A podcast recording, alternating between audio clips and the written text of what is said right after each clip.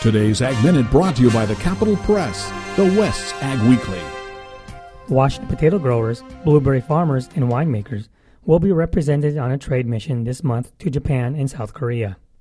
All three agriculture groups have ambitions to increase sales in Asia.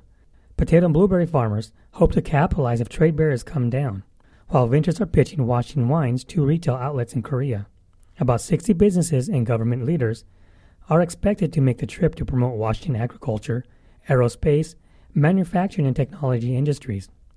Washington exported 1.6 billion worth of agriculture goods to Japan last year, including 218 million in frozen potatoes, despite the 8.5% tariff.